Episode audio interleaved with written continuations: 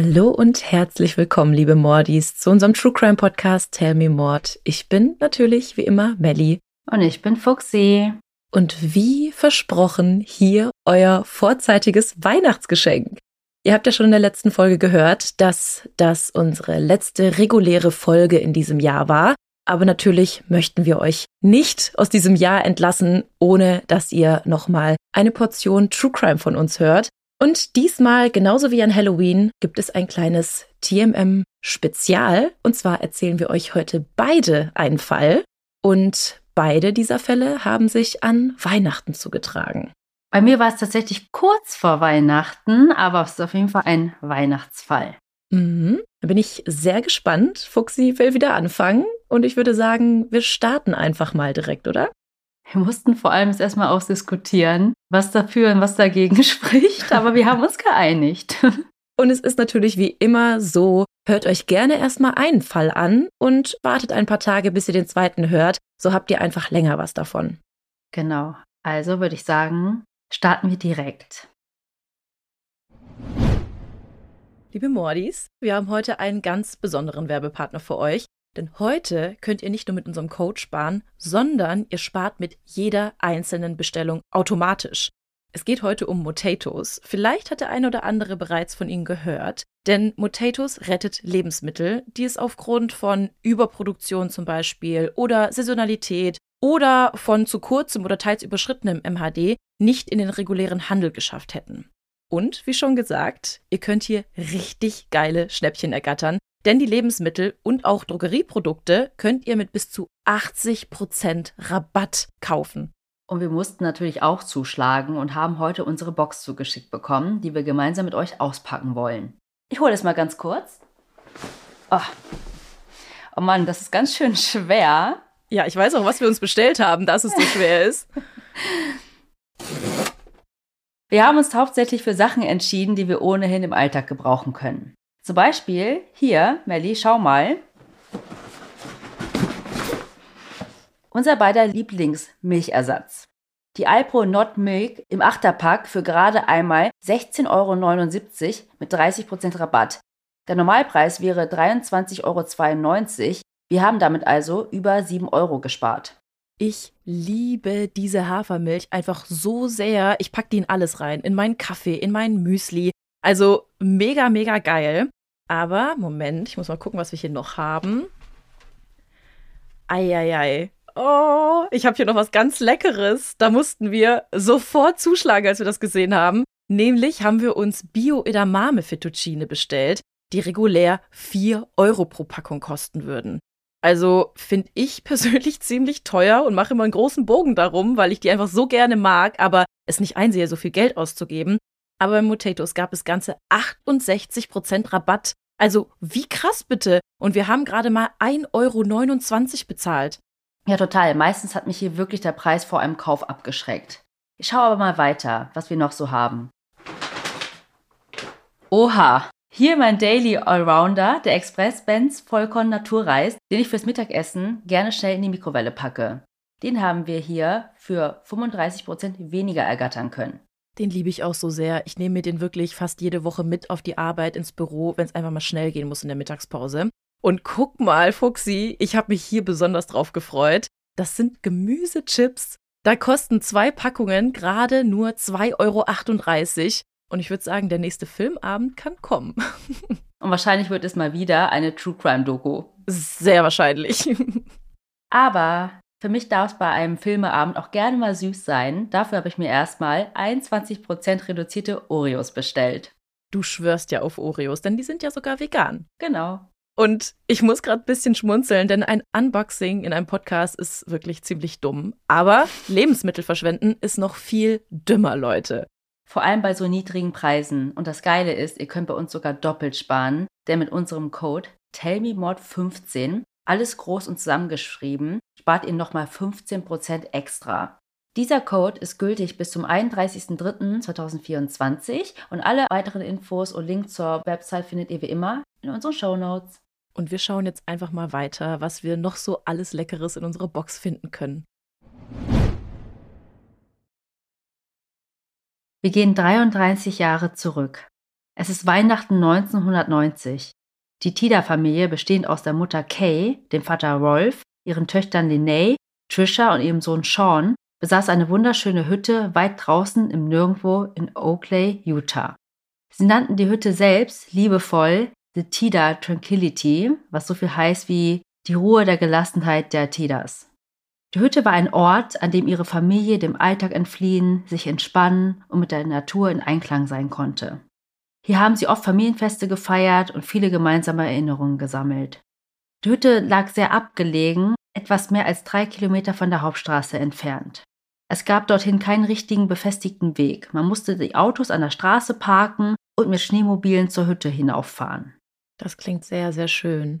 Also es lag auch wirklich so in den Bergen und im Winter war alles schneebedeckt, mhm. also so ein richtiges Winter Wonderland. Und zu der Zeit waren es tatsächlich auch um die minus 20 Grad. Oh wow, das ist schon ziemlich kalt. Es war also Winter 1990 und die Tidas hatten beschlossen, die kompletten Weihnachtsfeiertage in der Hütte zu verbringen. Mit ihrer fünfköpfigen Kernfamilie, Kays Mutter Beth, also der Großmutter, sowie der Schwester der Mutter, also der Tante der Kinder, die dort ebenfalls eine Hütte besaß, reisten sie dorthin. Sie sind die Tage vor Weihnachten schon hingefahren, hatten alles vorbereitet, den Weihnachtsbaum aufgestellt und ihre Geschenke für ihre Liebsten unter den Baum gelegt. Die ersten Nächte jedoch verbrachten sie in der Hütte ihrer Tante Claudia. Und, wer kennt das nicht, drei Tage vor Weihnachten merkten sie, dass sie noch ein paar Einkäufe machen mussten. Mhm, ich merke das meistens noch am Weihnachtstag selbst. Irgendwas fehlt, fürs Essen oder vielleicht doch noch ein Last-Minute-Geschenk für jemanden, der sich, weiß ich nicht, Last-Minute angekündigt hat. Deswegen wollten sie nochmal los. Aber der Sohn Sean hatte, wie viele Teenager, darauf keine Lust und ist bei seiner Tante geblieben. Die anderen fuhren alle gemeinsam in die Stadt und erledigten ihre letzten Weihnachtseinkäufe. Sie sind aber mit zwei verschiedenen Autos gefahren. Es waren also zwei verschiedene Gruppen. Die erste Gruppe bestand aus Linnea, also der älteren Tochter, ihrer Großmutter und ihrer Mutter. In der zweiten Gruppe war der Vater Rolf mit der jüngeren Schwester Trisha. Und die erste Gruppe kam als erstes wieder an der Hütte an. Sie hatten Sachen dabei, die sie ja hochtragen mussten, aber Linnaeus Hände waren eiskalt und sie fragte deswegen ihre Mutter, ob sie schon mal reinlaufen kann, um ihre Hände unter warmem Wasser irgendwie aufzuwärmen. Die Mutter gab dann ihr okay und so ging Linnea in die Hütte. Als sie gerade die Treppe hinaufging, sah sie aus ihrem Augenwinkel einen Schatten vorbeihuschen. Es war für sie wie ein schneller Blitz, der hinter dem Kühlschrank verschwand. Oh Gott. Ja, weil wir wissen, dass wir in einem True Crime Podcast sind. Aber Linnea tatsächlich musste schmunzeln, weil sie dachte, es sei vielleicht einer ihrer Cousins, der frühzeitig angereist ist und gleich irgendwie hervorspringt, um sie zu erschrecken. Ja, okay, in dem Zusammenhang hätte ich es wahrscheinlich auch gedacht. Stattdessen aber sprang ein Mann in einem grauen Sweatshirt und krausem Haar hervor und richtete eine Waffe auf sie. Als ihre Mutter dann mit der Großmutter hereinkam, richtete ein anderer, zweiter Mann mit einer Hornbrille hm. eine Waffe auf sie. Oh Gott. Kay, also die Mutter, fragte ihn, was er hier wolle und dass sie ihm alles geben würde, was er verlangt. Aber das interessierte die beiden nicht, und der erste Mann, der seine Waffe auf die Tochter gerichtet hatte, schoss auf Kay und sie fiel zu Boden. Dann zielte er auf Linnaeus Großmutter und erschoss auch sie. Und du musst dir vorstellen, Linnea hat alles mit ansehen müssen. Oh Mann. Und sie ist zu dem Zeitpunkt erst 16 Jahre alt. Kannten Sie dann die Männer? Also konnten Sie die wiedererkennen? Nein, das waren komplett fremde Männer. Und Danae dachte sofort daran, dass ihr Vater und ihre Schwester Trisha jeden Moment ankommen würden. Sie waren ja in der zweiten Gruppe. Mhm. Und sie hatte keine Möglichkeit, sie vorzuwarnen. Der Mann im grauen Sweatshirt festete Linnea und drückte ihr eine Waffe an den Rücken und ging mit ihr Richtung Garage. Der andere schleifte in der Zwischenzeit die beiden Leichen auf die Veranda und bedeckte sie mit Schnee. Als Trisha und ihr Vater in die Garage fuhren, stand dort bereits der andere mit der Hornbrille und hielt den beiden eine Waffe vors Gesicht und verlangte Geld. Rolf, der Vater, sah seiner Tochter Linnea in die Augen und er wusste zu diesem Zeitpunkt, dass etwas Schreckliches mit seiner Frau passiert war. Sofort ließ Rolf alles fallen, griff nach allem, was er in seiner Tasche hatte und begann es einfach irgendwie auf den Boden zu schütten. Und er sagte, Nehmt alles, was ihr wollt. Aber leider ging es den beiden Männern nicht um das Geld. Der Mann im grauen Sweatshirt befahl dem anderen, er solle Linnaeus Vater erschießen. Doch er zögerte. Und da dieser anscheinend Gewissensbisse hatte, zog der andere seine Waffe und drückte den Abzug. Klick. Kein Schuss. Er drückte den Abzug ein zweites Mal. Klick, kein Schuss. Beim dritten Mal gab es einen lauten Knall und er schoss Rolf mitten ins Gesicht.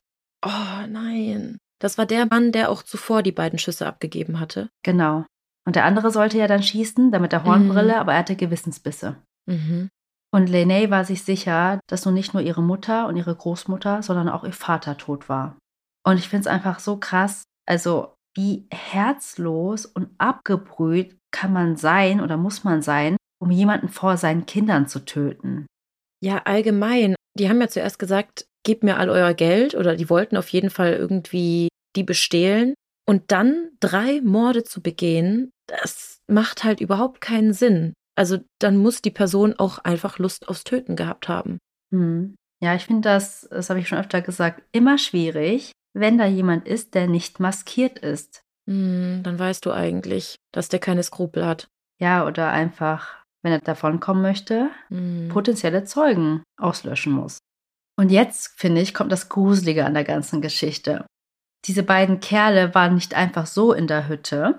Sie hatten es sich richtig gemütlich gemacht, also sich so richtig dort eingenistet. Sie haben dort das Essen der Tidas gegessen, alle Weihnachtsgeschenke der Familie waren geöffnet. Sie hatten scheinbar gar keine Angst, irgendwie erwischt zu werden. Also als die gerade einkaufen waren.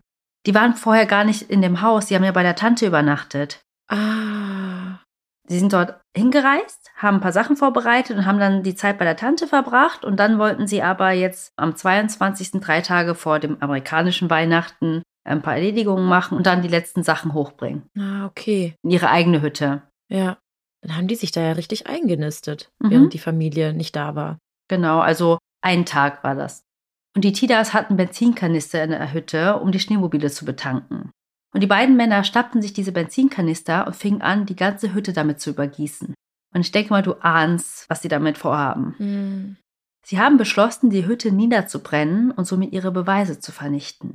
Aber nicht nur die Hütte. Sie überschütteten auch den Vater mit Benzin und zündeten die Hütte an. Danach befahlen sie den beiden Mädchen, all das Zeug, das sie gerade von ihren Einkäufen mitgebracht hatten, zu packen und dann mit ihnen wegzufahren. Und ich finde es so krass, diese beiden Mädchen haben gerade mit angesehen, wie ihre halbe Familie ausgelöscht wurde. Und dann wird ihnen befohlen, deren Mörder wegzubringen. Mhm. Weg von dem einzigen Ort, an dem sie sich ja eigentlich sicher gefühlt hatten. Das ist ja wie ihr zweites Zuhause gewesen. Ja. Und zu diesem Zeitpunkt hatten sie quasi niemanden mehr dort. Und vor allem wusste niemand, was gerade passiert ist. Mhm. Also sind die dann mit den beiden auf den Schneemobilen weggefahren. Und als sie gerade dabei waren, den kleinen Ort zu verlassen, sahen sie ihren Onkel Randy. Und als dieser die vier sieht, dachte er, die beiden Männer wären ihre festen Freunde. Ah, ja. Er ging dann auf sie zu, aber die beiden Mädchen benahmen sich super seltsam. Linnea und Trisha ignorierten ihn nämlich und mieden Augenkontakt. Sie taten so, als würden sie ihn nicht kennen. Ja, weil sie Angst hatten, dass ihm sonst auch was passiert. Genau, weil sie, genauso wie du, Melly, klug waren. Obwohl sie unter diesem Druck standen, also in Ja. dieser Situation waren. Aber ob das der Onkel dann auch richtig deutet, vielleicht denkt er auch einfach nur, er wäre ihnen peinlich vor Ja. den festen Freunden. Aber ganz ehrlich, lieber so, als. Als, ja, klar, ja. ja.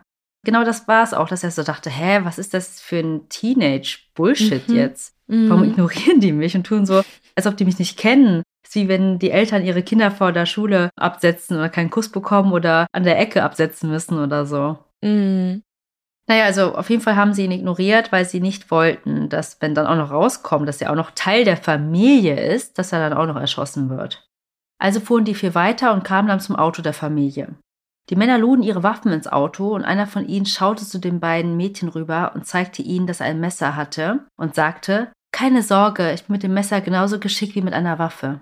Ich würde jetzt am liebsten ein Wirkgeräusch machen, aber ich glaube, das ist jetzt ein bisschen unpassend. Hm. Also im Grunde drohte er ihnen damit, dass sie nicht auf dumme Gedanken kommen sollen. Mhm.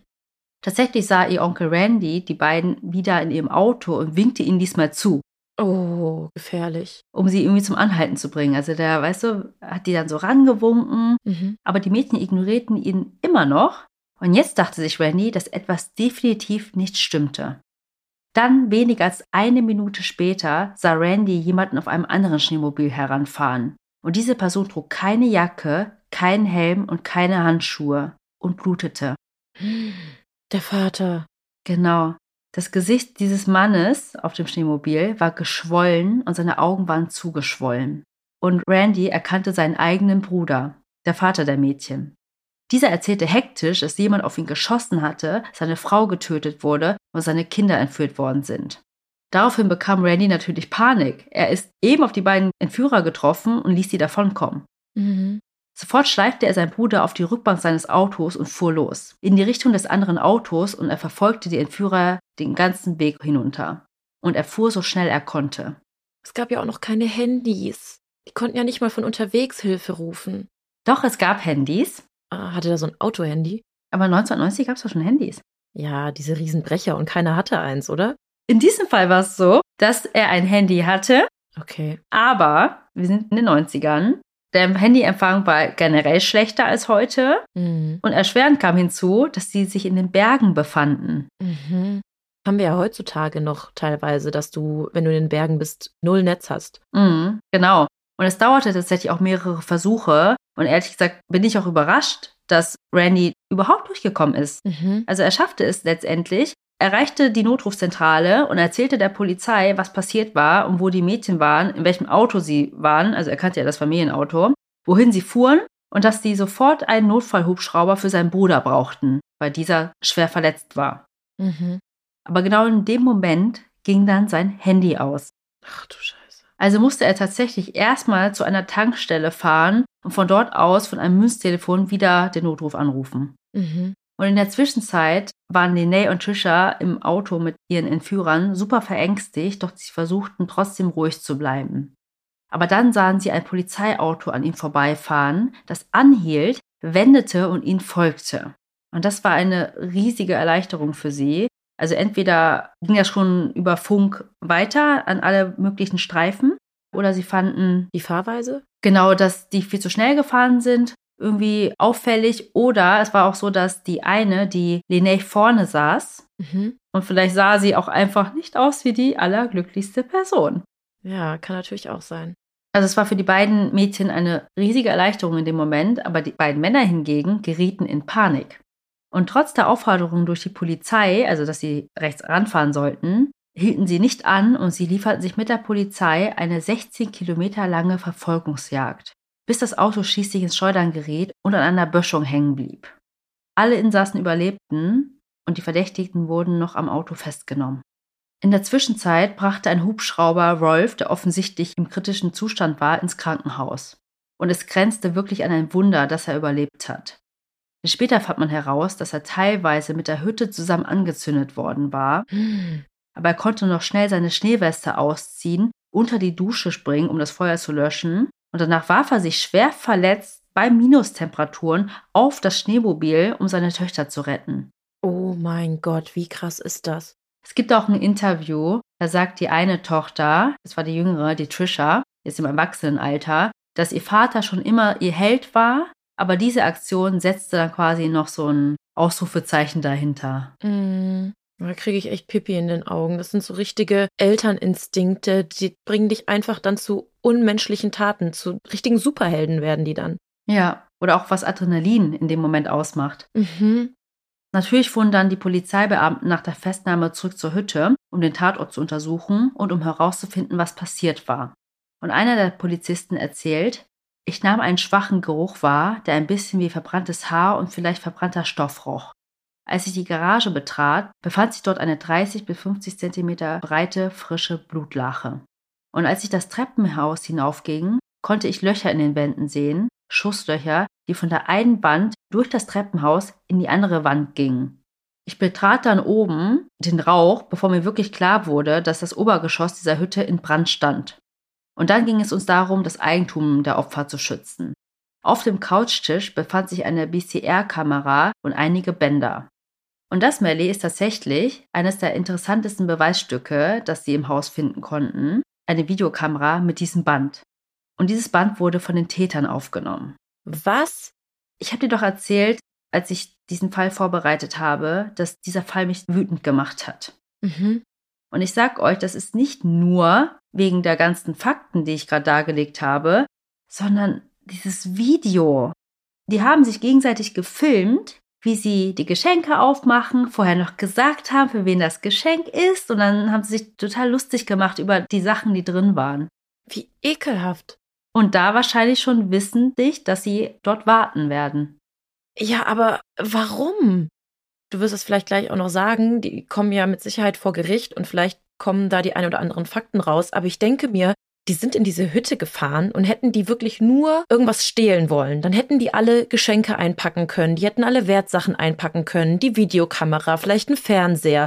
Die Familie war ja nicht im Haus, die konnten ja fröhlich machen, was sie wollten. Aber scheinbar hatten die einfach Bock zu morden. Hm. Zumindest einer von den beiden. Genau, und auch, dass sie sich da so eingenistet haben. Ich glaube, das hatte auch so ein bisschen was von, weiß ich nicht, dass sie neidisch waren auf dieses Leben und sie mussten ja von den Mädels weggefahren werden. Vielleicht sind sie da nicht weggekommen. Aber irgendwie müssen die ja hingekommen sein. Ich habe das nicht genau in den Quellen gelesen, aber das war so meine eigene Interpretation. Vielleicht kam dann so ein Schneesturm oder sowas. Mhm. Ich weiß es nicht. Es lag auf jeden Fall super viel Schnee, es war minus 20 Grad. Aber das alles fand auch tagsüber statt. Ich habe ja gesagt, die kam gerade von den Einkäufen wieder. Es war nicht mitten in der Nacht, wie wir das in vielen Fällen haben, dass die Familie schläft und dann bricht da jemand ein oder so. Und es war mitten am Tag. Ja, aber es war auch eine einsame Gegend. Da war ja wahrscheinlich nicht viel drumherum. Ich glaube, damals da in dieser Gegend, in diesem Örtchen, lebten so um die 600 Einwohner. Mhm. Also super klein. Ja. Also schaut euch dieses Tape mal auf YouTube an. Ich finde, die beiden Kerle sehen auch so creepy aus. Und dann stell dir vor, der springt hinterm Kühlschrank hervor. Oh ich ich glaube, ich wäre in dem Moment einfach gestorben. Vor allem, wenn du denkst, es ist einfach dein Cousin oder so und freust dich noch über diesen lustigen Witz, über diesen lustigen Streich und dann kommt plötzlich ein Typ mit einer Waffe auf dich zu. Ciao. Ja. Und du dir noch denkst, warum wollte ich jetzt meine Hände aufwärmen gehen? Doch, wer sind diese beiden creepy Männer, von denen ich gerade gesprochen habe? Der im grauen Sweatshirt und im krausen Haar war der 25-jährige Vaughn Taylor, der zuvor wegen schweren Einbrust verurteilt worden war. Der andere mit der Hornbrille war der 21-jährige Edward Daly, der zuvor wegen Brandstiftung eingesessen hat.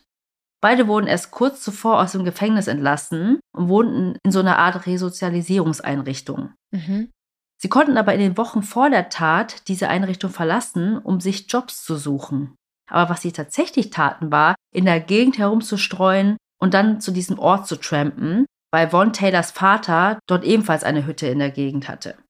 Sie hatten tatsächlich die Tage davor mehrere andere Hütten ausgeraubt. Mhm. Aber in die Hütte der Tidas brachen sie am Vortag ein und warteten dort, weil sie wussten, dass die Familie wiederkommen würde.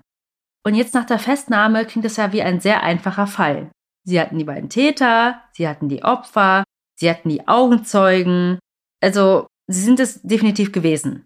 Aber was waren ihre Rollen in dem Ganzen? Also was ist passiert und wer hat was gemacht? Ich meine, ich habe euch das jetzt erzählt. Wer hat wen erschossen? Wer hat wen geknebelt? Wer ist in die Garage gegangen und so weiter? Ja, wie gesagt, es ist dann schwierig, das haben wir so oft in Fällen zu sagen, was ist Mord ersten Grades, was ist zweiten Grades, lässt sich jemand auf einen Deal ein, sagt gegen den anderen aus, wie viel wissen die Opfer wirklich, obwohl das ja ein Trauma war, was sie erlebt haben. Also mit den Opfern meine ich jetzt Rolf und die beiden Töchter. Die Überlebenden dann in dem Fall. Genau. Und auch hier, der Onkel konnte natürlich sagen, dass die beiden Männer da die beiden gekidnappt hat, aber er weiß ja nicht, was in der Hütte passiert ist. Mhm. Letztendlich wurden die beiden Männer in zwei Fällen für Mord ersten Grades, also an der Großmutter und an der Mutter, in einem Fall für versuchten Mord ersten Grades, also Rolf haben sie ja versucht zu töten, und in zwei Fällen des schweren Kidnappings angeklagt. Außerdem wurden sie wegen schwerer Körperverletzung, Diebstahl, Brandstiftung und Missachtung eines Anhaltesignals der Polizei angeklagt. Also es kam noch oh, dazu. Geil. Dass sie das auch noch mal dazu in die Anklageschrift mit reinpacken. Und die Staatsanwaltschaft und auch die Familie verlangten die Todesstrafe. Das hast du nämlich bekommen für Mord ersten Grades. Mhm. Ich meine, das hast du ja schon angedeutet. Es war ja so unnötig mhm. und auch so richtig skrupellos, was die gemacht haben. Herzlos, böse. Ja, aber vor allem von dem, ich kann mir die Namen nicht merken, aber von dem Kraushaar. dem grauen Sweatshirt. Von Taylor. Ja, der schien ja so ein bisschen der Initiator für die Morde gewesen zu sein. Der andere hatte ja Hemmungen abzudrücken. Und vielleicht wäre der auch einfach mit der Diebesbeute abgehauen. Und Ich kann mir vorstellen, dass das seine Idee gewesen ist, auf die Familie zu warten. Hm. Ja, das muss jetzt halt untersucht und verhandelt werden, weil auch wenn du nicht den Abzug getätigt hast, es gibt immer noch Mord zweiten Grades und er hat auch vorher die ganzen Hütten mit ausgeraubt. Mm. War auch an dem Kidnapping beteiligt und so. Also ist halt die Frage, die hier geklärt werden muss. Ja. Beide plädierten auf nicht schuldig aufgrund von Unzurechnungsfähigkeit. Doch nach einem psychiatrischen Gutachten wurden beide für zurechnungsfähig und verhandlungsfähig erklärt. Fünf Monate nach der Tat bekannte sich Von Taylor dann für Mord ersten Grades in zwei Fällen für schuldig und die Staatsanwaltschaft ließ alle anderen Anklagen gegen ihn fallen, im Austausch für das Geständnis. Und ich finde diesen Deal richtig komisch, weil du hast ja selber schon gesagt, alleine wenn du für den Mord verurteilt wirst, da sind die anderen kleineren Delikte schon egal eigentlich. Ja. Und die Jury befand Van Taylor tatsächlich in beiden Mordfällen für schuldig und verurteilte ihn nicht nur einmal, sondern zweimal zum Tode. Es konnte herausgestellt werden, dass er der Anführer des Ganzen war, er die beiden Frauen erschossen hat und auch Rolf ins Gesicht geschossen hat. Das konnten ja auch die Mädchen aussagen. Mhm. Ein paar Wochen nach Von Taylors Urteil fand Dellys Prozess statt. Delly wurde tatsächlich auch, habe ich ja schon gesagt, ne, für Mord ersten Grades angeklagt, wurde aber durch eine Jury für Mord zweiten Grades zu lebenslanger Haft mit Möglichkeit einer Bewährung verurteilt.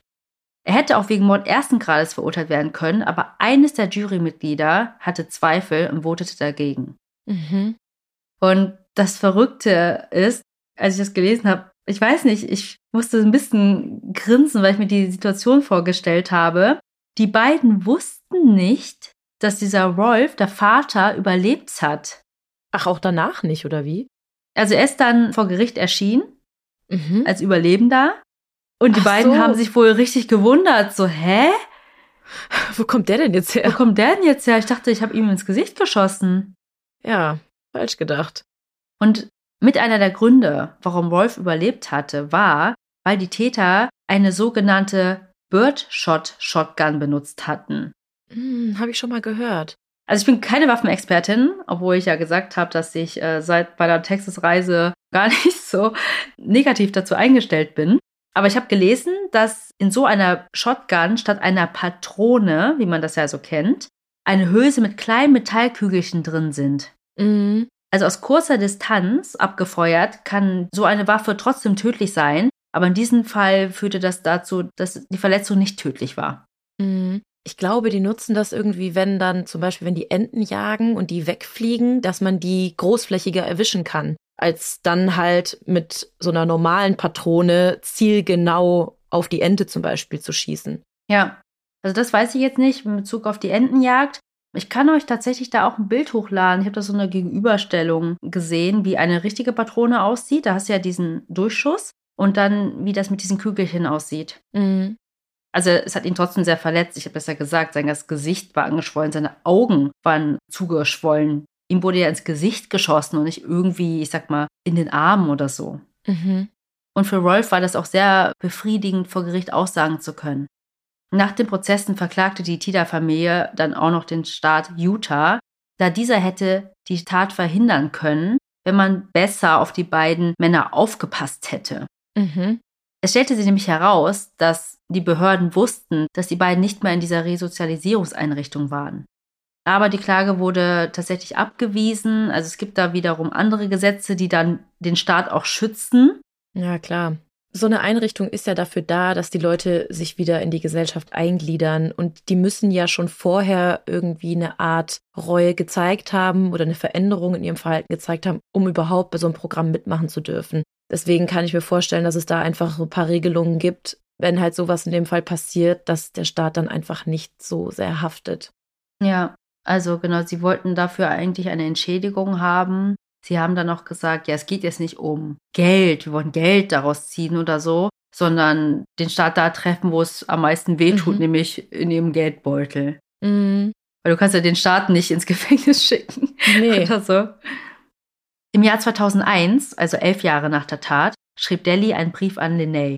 Das ist ja die ältere Tochter gewesen. Sie brauchte tatsächlich, was ich total verstehen kann, zehn Jahre, bis sie ihm schließlich antwortete. Und sie konnte ihm dann in gewisser Weise auch vergeben. Sie erzählte in einem Interview, Deli hat mir mitgeteilt, dass er zu einem Mann herangewachsen ist und nicht mehr der gleiche böse Junge ist, der das Verbrechen begangen hat. Ich glaube ihm. Ich habe meine Freiheit zurückgewonnen, indem ich mich dazu entschieden habe, Deli zu vergeben. Und woran man, wie ich auch finde, sieht, dass er Reue zeigt, ist, dass er nicht versucht hat, sein Urteil anzufechten oder in Berufung mhm. zu gehen oder sowas. Er wird wahrscheinlich, ja, sein Leben lang im Gefängnis bleiben. Der andere hingegen, hier, Mr. Graues Sweatshirt mit krausem Haar, Von Taylor, hatte mehrere Berufungen eingereicht. Zum Beispiel im Jahr 2014 versuchte er sein Urteil anzufechten. Er argumentierte, dass er kein faires Verfahren bekommen hat, weil 75 Prozent der Jury Mormonen waren. Was hat das denn damit zu tun? War einfach nicht fair. Also man sagt ja auch, ne, Männer, Frauen, dunkelhäutig weiß, alt, jung, ne, und dass es dann einfach zu homogen war. Mhm. Aber das wurde vom obersten Gerichtshof von Utah abgelehnt und er sitzt bis heute noch im Todestrakt. Aber man kann in Utah leider nicht ausschließen, dass sehr viele Mormonen da sind. Echt? ist halt einfach leider so. Ja, Utah ist halt sehr, sehr voll von Mormonen. Wir haben im Urlaub tatsächlich ein Pärchen aus Utah kennengelernt und die haben das auch bestätigt. Also ich habe die gefragt, weil mir das ja auch noch aus einem früheren Fall bekannt war und die meinten so, ja, ist ganz klar so. Also du siehst das halt auch überall in jeder Stadt, in der du unterwegs bist. Ja, was ich aber dann auch traurig fand zu lesen, war, dass der Vater paar Jahre später, 2009, mit Krebs diagnostiziert wurde und dann im Jahr 2010 gestorben ist. Mann. Also sehr, sehr trauriges Schicksal, aber andererseits hatte er noch ganz viele Jahre mit seinen Töchtern. Und, und dem Sohn. Den Sohn gab es auch noch, das habe ich ja, zwischenzeitlich auch immer vergessen. Ja, der spielte ja jetzt nicht so die große Rolle in dem Ganzen, aber er konnte wenigstens ein Vater für die Kinder sein, wenn schon die Mutter nicht mehr da war. Mhm. Natürlich ist das tragisch und traurig, aber andererseits denke ich mir, er hat eine zweite Chance gekriegt mit seinem Leben. Hm. Wer kann schon behaupten, dass er Schuss aus nächster Nähe ins Gesicht überlebt hätte? Ja, voll. Und wie die Töchter auch einfach über ihn reden, ne? Das ist unser Held, hat uns das Leben gerettet.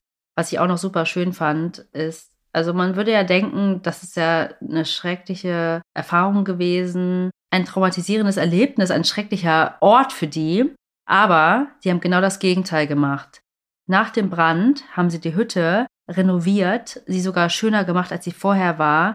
Und bis heute bringen die beiden Töchter und auch der Sohn ihre Familien und Freunde immer wieder dorthin. Und sie sagen auch, es ist ein Ort der Heilung für sie.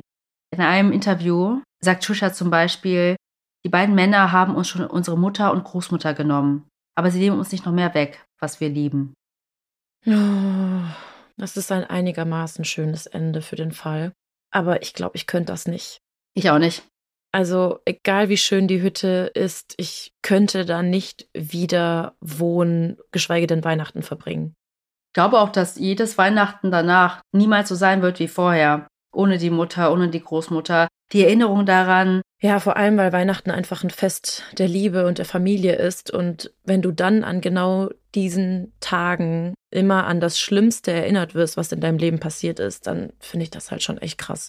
Ja, aber ich glaube, das ist wirklich dann eine Mindset-Sache. Ich kann dir auch sagen, ich hätte diesen Delhi niemals vergeben.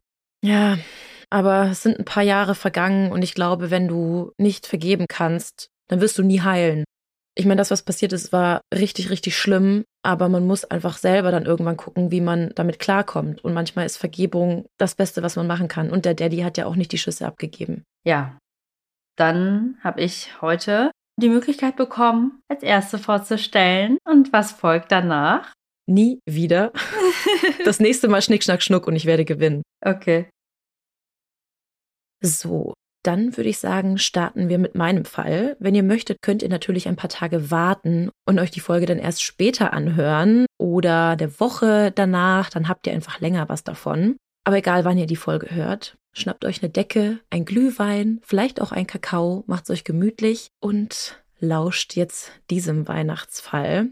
Wenn die Folge jetzt rauskommt, sind es nur noch ein paar wenige Tage bis Weihnachten und Viele von euch werden vielleicht noch die letzten Geschenke einkaufen, vielleicht auch erst damit anfangen. Andere backen noch ein paar Plätzchen und bereiten alles für die besinnlichste Zeit des Jahres vor. Es wird mit der Familie gegessen, es werden Geschenke ausgepackt und man genießt einfach die Ruhe und den Frieden.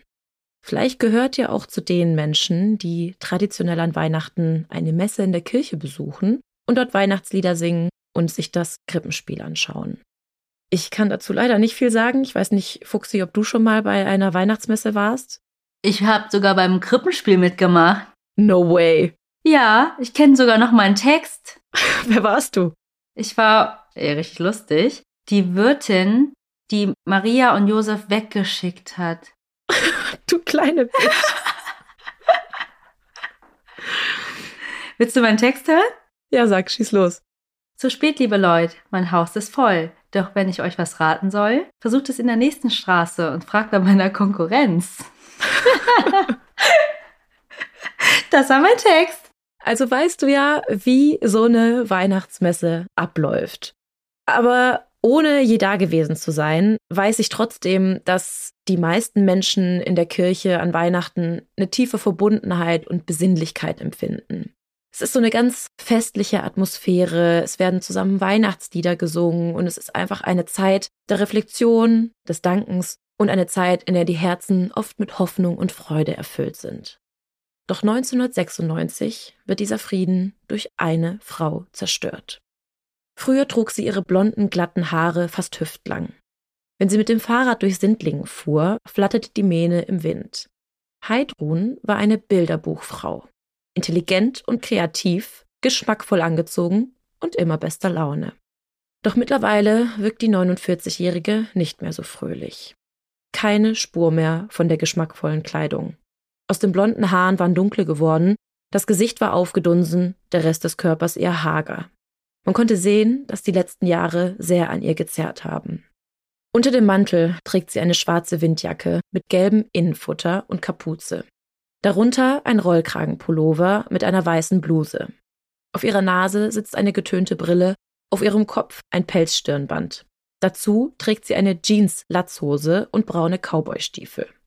In diesem Wirrwarr von verschiedenen Kleidungsstücken setzt sich Heidrun kurz vor Beginn der Christmette still abseits der Menge in die drittletzte Kirchenreihe. Viele der Kirchenbesucher wundern sich, Heidrun an diesem Tag in der evangelischen Kirche von Sindling in Frankfurt am Main zu treffen. Alle wissen, welches schreckliche Schicksal sie in den letzten Jahren auf ihren Schultern tragen musste. Denn 1987, nach der Geburt ihrer Tochter, musste Heidrun aufgrund von psychischen Problemen in eine psychiatrische Einrichtung eingewiesen werden. Heute würde man das vermutlich als postnatale Depression diagnostizieren. Damals wurde das nicht so diagnostiziert und sie war einige Monate in Behandlung. Aber das war noch lange nicht das Schwerste, womit Heidrun zu kämpfen hatte. Denn nur zwei Jahre später stürzte sich ihr geliebter Sohn Andreas, der damals gerade mal 18 Jahre alt war, mitten im Ort vor einen fahrenden Zug. Er nahm sich selbst das Leben und damit auch irgendwo die Zukunft für seine Familie, denn für alle Beteiligten war das einfach ein lebenszerstörendes Ereignis. Heidrun, die ja sowieso schon emotionale Probleme hatte, stürzte in ein Loch. Nichts konnte sie von der Trauer erlösen. Zu einer Freundin sagte sie einmal, dass ihr Sohn der wichtigste Mensch in ihrem Leben gewesen war. Vor der Geburt ihrer zweiten Tochter sagte sie sogar, dass ein zweites Kind auf gar keinen Fall in Frage komme. Ihr Sohn brauche sie ganz alleine. Nach einigen Monaten suchte die Familie dann eine Art Neuanfang und zog in einen anderen Stadtteil Frankfurts. Doch die Ehe mit ihrem Mann hielt nach dem Selbstmord ihres Sohnes nicht mehr lange. Heidrun zog weg in den Taunus bei Usingen weit weg von ihrem Ex-Mann und ihrer neunjährigen Tochter. Und dort lebte sie dann bis zum August 1996 bei einer alten Frau und pflegte die bis zu ihrem Tod. Mit der Zeit wurde Heidrun auch immer schwieriger und sie verzettelte sich in ganz viele Kleinigkeiten, so wie auch in einen Kleingartenstreit, der sogar am Ende in einer Prügelei und im Polizeieinsatz endete. Jetzt, sieben Jahre später, ein Heiligabend kehrt Heidrun zurück, um endgültig Abschied zu nehmen. Aber nicht von ihrem geliebten Sohn, sondern vom Leben. Sie wollte ein letztes Mal zu dem Ort zurückkehren, wo ihr Leben noch eine Balance hatte. Am Nachmittag des Heiligabends 1996 sah sie sogar noch eine ehemalige Nachbarin, die sie zuerst überhaupt nicht wiedererkannte. Heidrun lief in einer Unterführung in der Nähe ihrer früheren Wohnung im Sindlinger Norden herum. Und es sah irgendwie so aus, erzählte die Nachbarin, als würde Heidrun nochmal ihre alten Wege ablaufen. Die Wohnung, die sie so liebevoll mit viel Blumenschmuck eingerichtet hatte. Die vertrauten Straßen, die vertrauten Geschäfte, in denen sie einkaufen war, aber auch der Bahnhof, wo ihr Sohn Andreas sich vor sieben Jahren und sechs Wochen kurz vor Weihnachten das Leben nahm. Lobte Gott, ihr Christen, halt es am Heiligabend durch die evangelische Kirche von Sindling. Etwa 70 Gläubige haben sich zur Christmitte in der kleinen, unter Denkmalschutz stehenden evangelischen Steinkirche eingefunden. Die Christmitte ist vom Ursprung her das in der heiligen Nacht gesungene Stundengebet der Kirche zum Weihnachtsfest. Heute ist damit die heilige Messe gemeint, die zu Weihnachten in der Nacht vom 24. auf den 25. Dezember gefeiert wird. Die Besucher freuen sich auf die kommenden Tage, das Weihnachtsfest und sind ganz beseelt vom Frieden, der von der Kirche ausgeht.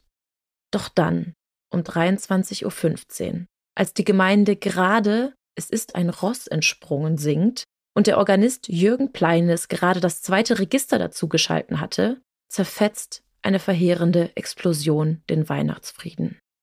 Die Holzbank, auf der Heidrun sitzt, zersplittert in tausend Teile. Umherfliegende Trümmer schlagen die Fenster ein.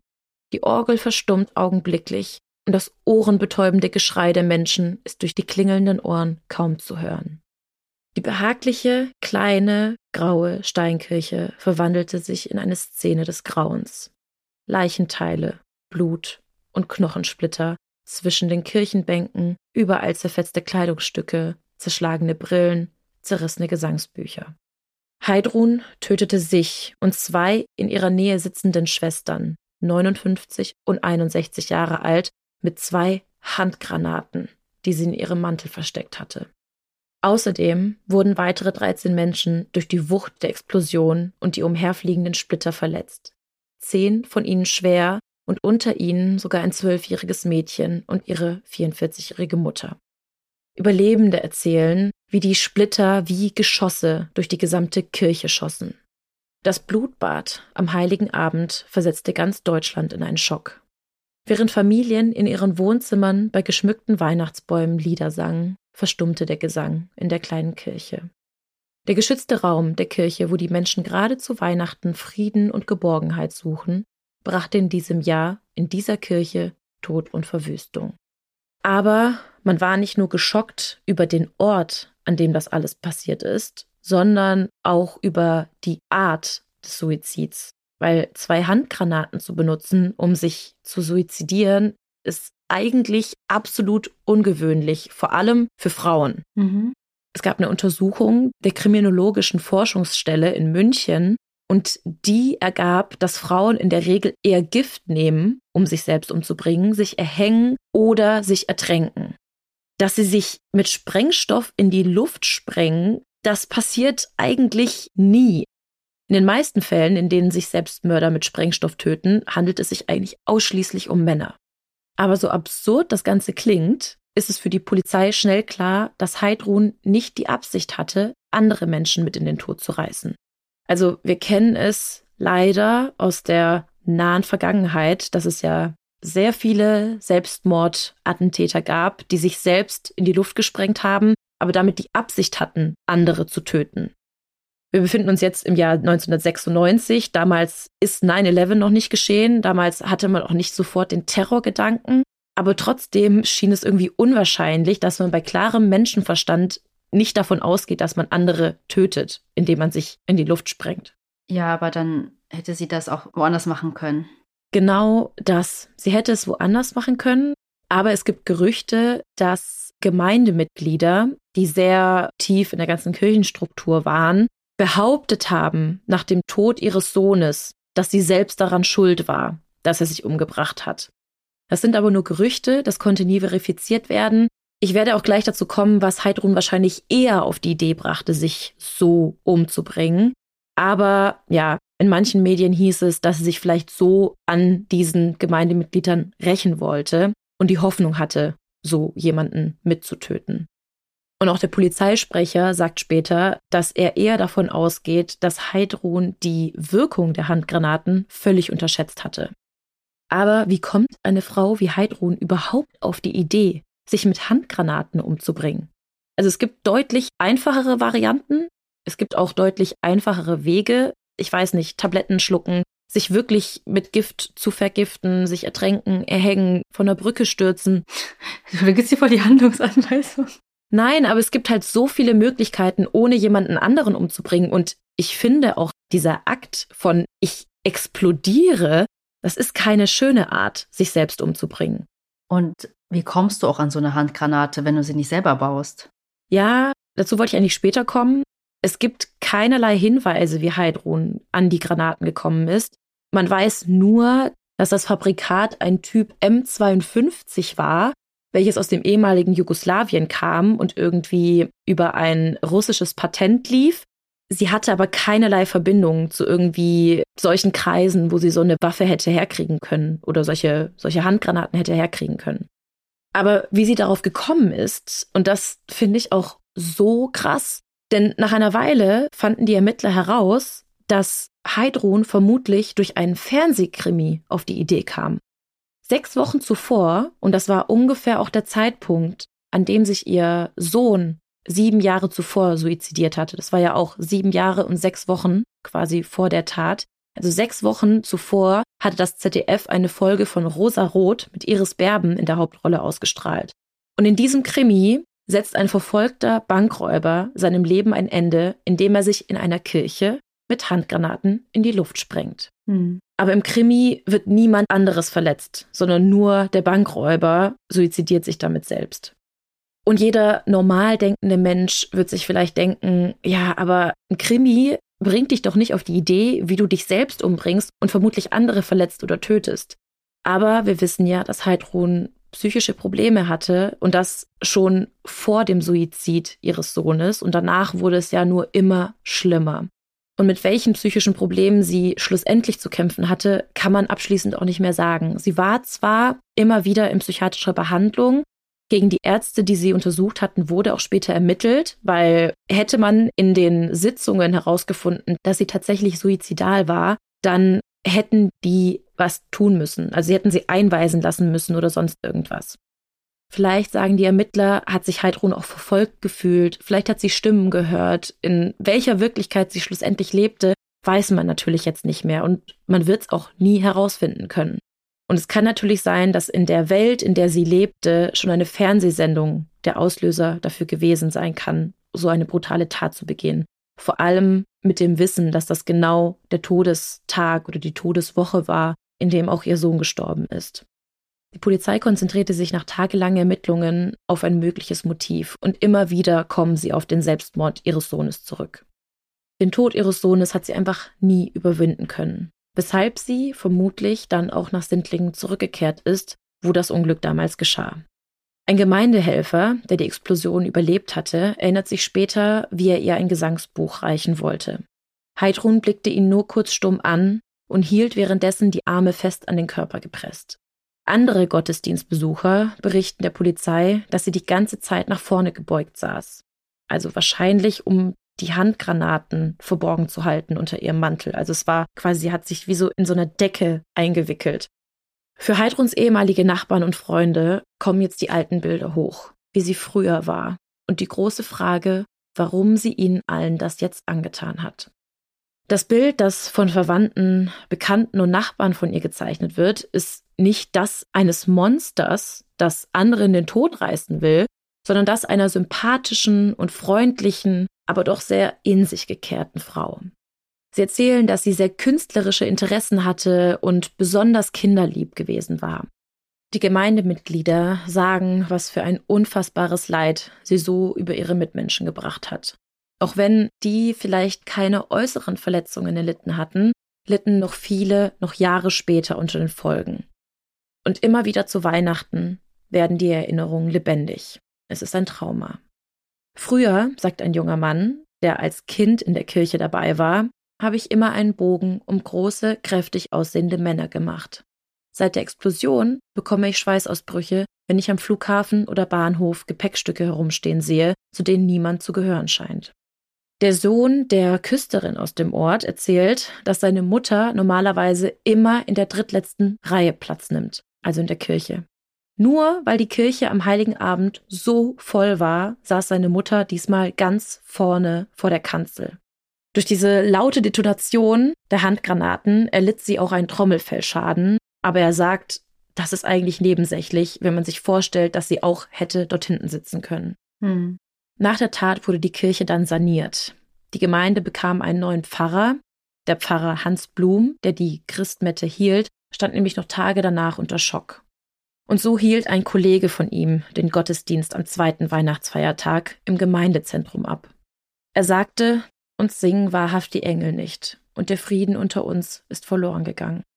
Die Lieder, die gesungen wurden, hatte noch Blum vor dem Anschlag ausgesucht. Darunter Fröhlich soll mein Herze springen. Die Feier war für Blum eigentlich sein vorletzter Gottesdienst vor seiner Pensionierung gewesen. Sein Abschiedsgottesdienst am Sonntag nach Weihnachten 1996 wurde dann schließlich zu einer Gedenkfeier für die Opfer. Rund 850 Menschen kamen zu der Trauerandacht. Die Einführung seines Nachfolgers, Vorländer, als Gemeindepfarrer im Stadtteil wurde rund neun Monate später durchgeführt. Es war außerdem der erste Gottesdienst in der frisch renovierten Kirche nach der Bluttat. Damals kamen etwa 200 Menschen, um an die Opfer und die schrecklichen Geschehnisse zu erinnern. Vorländer sagt damals, ich, und das sage ich auch im Namen meiner Frau, möchte mit Ihnen gemeinsam nicht nur die schrecklichen Bilder betrachten, die Sindling vor neun Monaten geprägt haben, sondern auch die, die uns Gottes heilende Gegenwart vor Augen führen. Bis heute ist unklar, wie Heidrun an die Granaten gekommen ist und was sie wirklich dazu bewegt hat, diese grausame Tat zu begehen. Hm. Aber jeder der 70 Menschen, die damals dort in der Kirche waren, denkt noch jedes Jahr an Weihnachten daran, was passiert ist. Also es gab auch keinen Abschiedsbrief von ihr oder irgendwas? Mm -mm. Es gab sehr viele Ermittlungen, aber man konnte abschließend nicht sagen, weshalb sie das getan hat. Sie war ja auch komplett alleine. Sie hat ja komplett abgewandt, auch von ihrer eigenen Familie gelebt, von ihrem Mann und auch von ihrer neunjährigen Tochter. Also sie hatte keinen Kontakt mehr zu denen und ich glaube, sie hat einfach den Sinn im Leben nicht mehr gesehen. Hm. Aber sie tut mir schon furchtbar leid. Ich glaube, niemand, der selbst ein Kind verloren hat, kann diesen Schmerz, glaube ich, nachempfinden. Nee, absolut nicht. Und wie gesagt, es gab ja dann diese Gerüchte, dass irgendwelche Gemeindemitglieder behauptet hätten, sie wäre selber schuld an dem Tod und sie hätte ihn in den Suizid getrieben. Und wenn du das dann hörst, nachdem du dein eigenes Kind verloren hast, das wirft dich natürlich nur noch mehr in ein Loch. Hm, ja, ja. Und wie immer bei einem Special haben wir keine Heldentat für euch vorbereitet. Nein, die Heldentat heute ist eine Heldentat an euch selbst. Ihr solltet einfach ganz viel Glühwein trinken, ganz ausführlich die Weihnachtszeit genießen, auch wenn ihr kein Weihnachten feiert, so wie ich als Kind. Ähm, dann genießt einfach die freie Zeit, schulfrei, unifrei. Ich hoffe, ihr müsst nicht lernen, ihr müsst nicht zur Arbeit gehen und wenn das besonders wenig los ist und ihr einfach ein bisschen entspannen könnt. Ja, also ich habe auf jeden Fall super Hunger, richtig Bock auf Plätzchen und Vanillekipferl und so weiter. Hör auf, ich krieg auch Hunger. Bei uns war es auch so, dass wir keinen Weihnachten gefeiert haben, irgendwie aus religiösen Gründen. Ja, ich war trotzdem irgendwie in der Kirche beim Krippenspiel und so, aber meine Eltern sind jetzt nicht christlich. Aber es ging dann einfach um dieses Beisammensein, frei haben, mm. lecker essen. Ja. Ja, das haben wir dann trotzdem auch gemacht. Also ja. bei uns hieß es halt nicht Weihnachten, aber dann kommen trotzdem Freunde meiner Eltern mit den Kindern und alle, die mit uns halt kein Weihnachten gefeiert haben. Und wir haben einfach mega lecker gegessen. Alle Heiden. Ja. und hatten einfach Spaß. Ja.